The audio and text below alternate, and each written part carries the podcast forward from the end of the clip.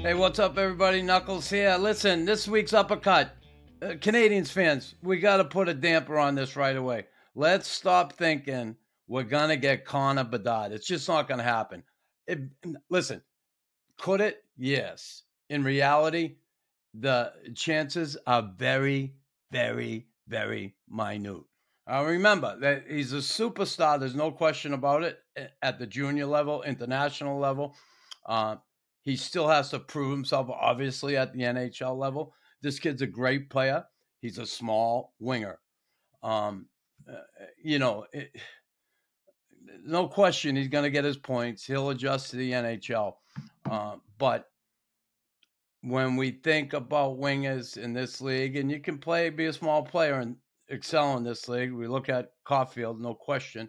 Um, if he can kind of put those same kind of numbers up that Caufield has done this year in his first year, second year, um, there'll be some more good things to come. But uh, as Habs fans and and and people who love this team, this organization, it would be great to get a player like that. But uh, the chances are really so small. So um, got to start thinking about going in another direction. And I'm sure Jeff Gorton and uh, Mr. Hughes uh, have their ducks in a row and who they want to pick, who they're looking at in this draft. Uh, the trade deadline's coming up.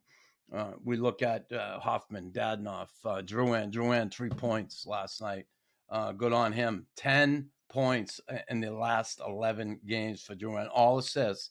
But uh, is that going to help his cause? Who knows? Will his trade value rise? Someone, someone in this NHL may take a chance on him, may not. Um, you know, he's got his work cut out, Jonathan Drouin, if he wants to continue his NHL career. Um, uh, you know, at the end of this season, even if he moves or he doesn't move, he's going to have a difficult time getting a contract. It may happen. Someone will take that chance on him. Maybe he'll get a PTO. Who knows?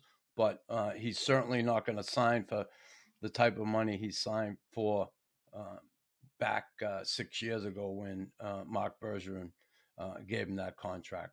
Anyway, um, hopefully he stays healthy through the end, and we'll see what happens. Dadonov, Hoffman, be nice to get those guys moved at the deadline. We'll see.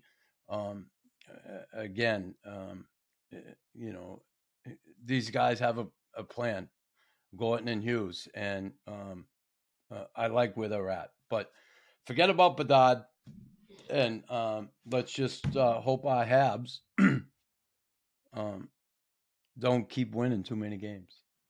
Anyway, that's our uppercut for this week. Please follow, like, and subscribe if you will.